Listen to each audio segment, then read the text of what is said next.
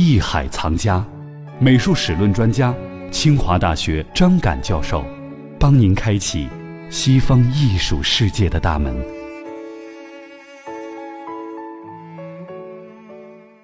那么，另外，您认为在古罗马时期，它的艺术还有哪一些值得我们关注的呢？我觉得像这个有一些绘画，其实是大家应该看看的，特别是比如说我们说到的那个庞贝的保利他的壁画，你通过那个可以想象当时这个古罗马绘画艺术的这种辉煌。另外，古罗马的一些工艺品呢也是很精彩的，比如它的金银器皿呢，也是达到了很高的水平啊，工艺美术也是水平比较高的。当然，还有一些建筑类型，比如像凯旋门呢，嗯，都可以去看，是吧？嗯，这一时期的凯旋门和我们在巴黎所能看到的凯旋门，它有什么样的差异吗？这是早的凯旋门，巴黎的凯旋门上是模仿它这种概念。嗯，帝王出去出征获胜了，回来以后呢，给他建造一个凯旋门，做一个纪念碑。某种意义上讲，嗯，当这个帝王的军队也可以从这个城门里面穿过，一种得胜的感觉哈。嗯，所以后来巴黎啊，他不是也盖了一个大的凯旋门，那是拿破仑那个时期做的。我们可以想象，它也是一种古希腊罗马文化的一种延续，包括我们对这种表现军功的方式，其实都延续了这样的一个古典的传统。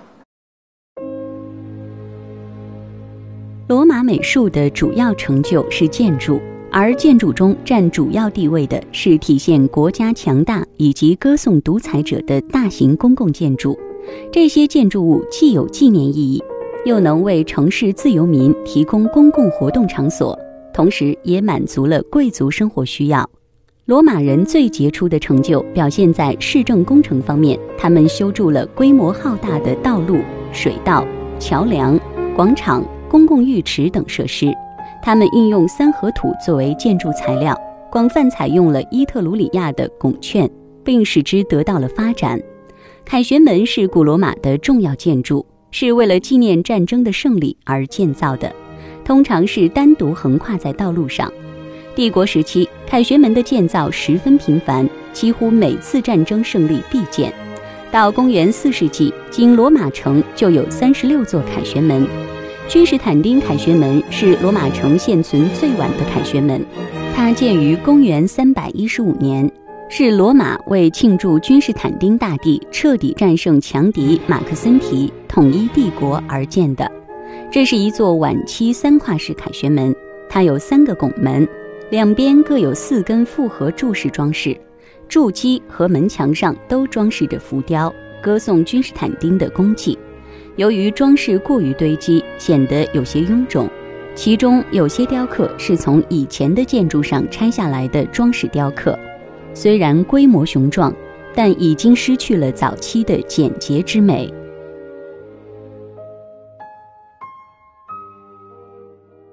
那么，在这样的凯旋门上，他们有什么样的特别的属于罗马时期的特点吗？其实我们看它就是用这种圆拱的处理，因为拱的这种处理呢，不是像我们希腊时候看到的那种梁柱的体系，它是有圆拱，拱的运用可以看到是罗马建筑的很重要的一个特点。另外呢，但是罗马建筑里面也，比如说这种对柱式的使用呢，又延续了希腊的特点。所以它有自己的原创这部分，然后另外呢，这个在这个凯旋门上呢，也有大量的浮雕做装饰，所以让这个凯旋门看起来非常的丰富。所以它也是一个非常巨大的艺术品，哈。没错，它既是一个建筑，也是一个浮雕汇聚的一个作品。我们对比一下中西方，就是对比一下我们中国和古罗马这一时期的雕塑，可以看到怎样的差异吗？应该这个时期呢，对应的是中国秦汉时期，就古罗马。从它古罗马共和国到后来这个早期基督教美术出现之前这一段，就相对对应的是秦汉时期。我们可以看，应该实事求是的说，在物质文明方面呢，应该说罗马人在这方面更发达一些。确实，他保留下的东西多啊。那也许是因为他东西多，相对来讲，汉代的东西呢，我们虽然有一些墓葬、墓室壁画，但总体来讲，确实保留下的实物比较少。但是从它这种城市规划，我们可以想象，就是它还是水平很高的。在雕塑上面呢，你比如说。中国的呢，对应的，比如说保留下最多的是秦俑、秦始皇兵马俑，汉代也有兵马俑，呃，体量小一些。秦始皇兵马俑，其实你看得出来，就是人物的面部处理呢是比较个性化的，但躯干的处理呢是城市化的。嗯，他那个头是换的，是吧？嗯，对对。兵马俑，我觉得它的这个气势在于它的整体，一个庞大的一个这个军队哈，站在那儿的时候给你那种震撼。嗯。但是呢，这个古罗马的雕塑呢，可能是每一件作品呢，他都会很注意，比如说对这种人物的这种表现啊。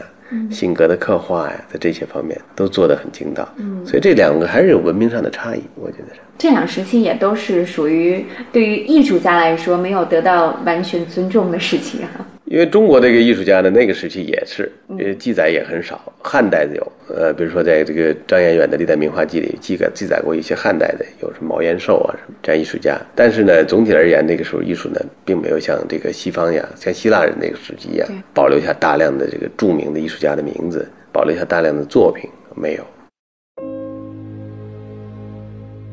罗马人在征服过程中吸收和融合了远远高于他们的伊特鲁里亚文化和希腊文化。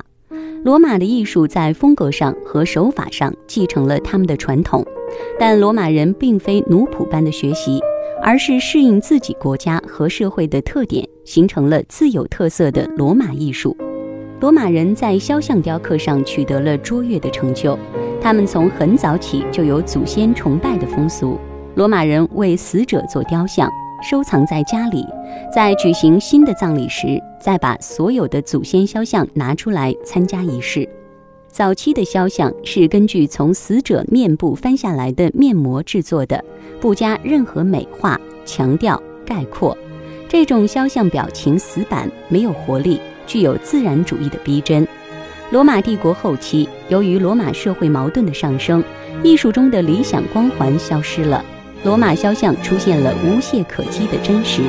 对人物的内心世界以及品质的表现进行了探索，形成了高度戏剧化的心理分析作品。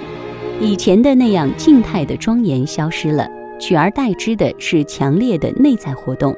尤其是在帝国末期，社会进入极度矛盾、不安和动荡之中，罗马人面临着一种普遍而强烈的危机感。社会各种人物在这种危机面前各有不同的反应，有的荒淫堕落、放纵、醉生梦死；有的极度神经质、残暴疯狂；有的竭力逃避现实，主张内心的超脱。这些现象在艺术中都有反应。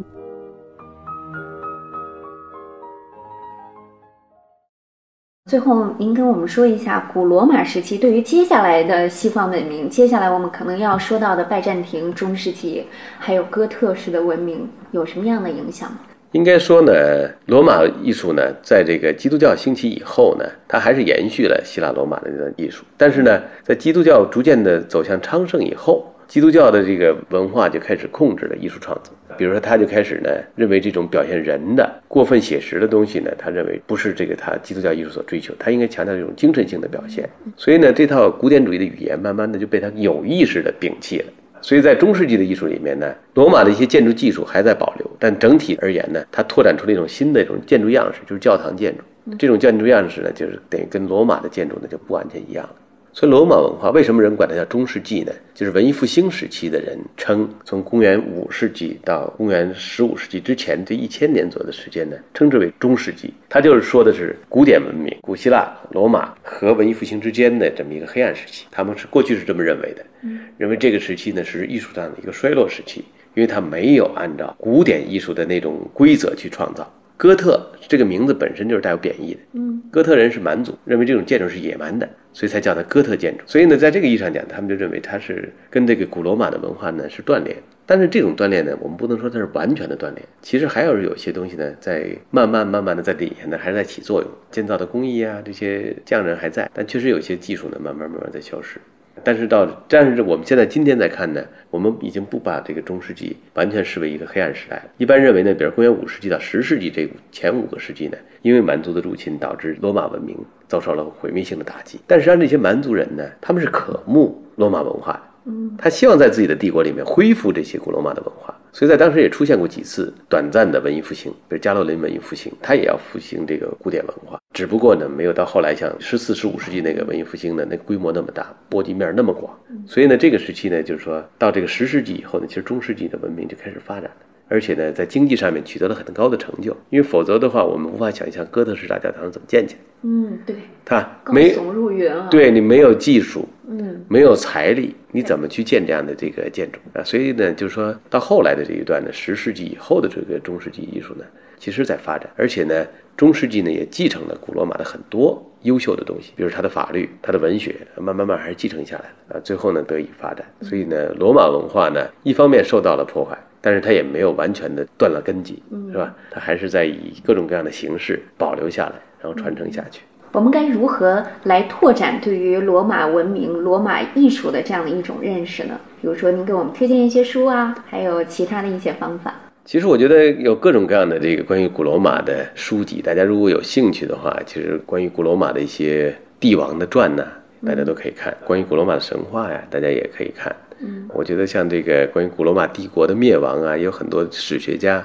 做过研究，这些书大家也都可以看。另外，现在呢，这个毕竟罗马呢，在这个罗马城里面有很多这个过去的遗迹保留下来，比如说有一个东西就是石棺，当时罗马人死了以后呢，埋在这个棺材里面，石棺上外面有雕刻，这些石棺呢，其实也是罗马艺术的一种呈现。嗯，这些东西呢，都是今天呢，都有很多东西呢都能保留下来，所以我们可以通过一些画册啊，当然大家有机会可以去罗马城看一看。嗯。那可能对这种艺术呢，就能够理解的更深刻一些。那对这一时期有哪一些电影，我们可能是对他这种艺术了解更为深刻？我不知道这个大家能不能看到，比如说有一个罗马，就是英国人拍的，应该是有几季的那个电视剧，那个就拍得非常的写实，它还原了罗马的那种生活、那种场景，包括人的服装，啊，都很真实。啊，另外你像这个原来有这个斯巴达克斯这样的一些电影，其实反映了罗马的奴隶制度。包括宾虚啊，包括角斗士啊，这样一些作品，其实都是反映的古罗马文化的，大家都可以去看这些电影呢。有的时候在服装啊，包括它一些场景上面呢，它还是根据这个历史来复原的，所以我觉得还有些是很生动的。通过这些方面，我们可以想象当时罗马文化的这种特点，嗯啊，比如角斗士把一个人打倒以后，要处死他还是让他活下去，这是要看观众那个大拇指是怎么来表示的。如果大拇指朝下，那你就把它宰了，是吧？如果大拇指朝上的话，你肯定要放掉它。就这些呢，在电影里面都有表现，大家都可以看。所以文学作品啊、影视作品啊，再加上这个实地的考察呀，都是我们了解古罗马文化的一个非常有益的一个帮助。我们知道，古罗马文化早期在自身的传统上受伊特鲁里亚、希腊文化的影响，吸收了他们的精华，并融合而成。公元前三世纪以后，罗马成为地中海地区的强国，其文化呢也高度发展。公元三世纪之后，罗马经济政治转入危机阶段，文化逐渐衰落。同时，基督教迅速传播，基督教文化开始形成，而古罗马文化对后世西方国家文化有着相当的影响。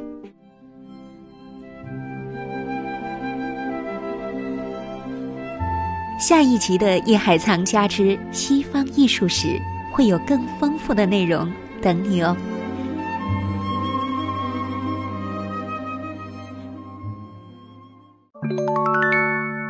本节目由喜马拉雅独家播出。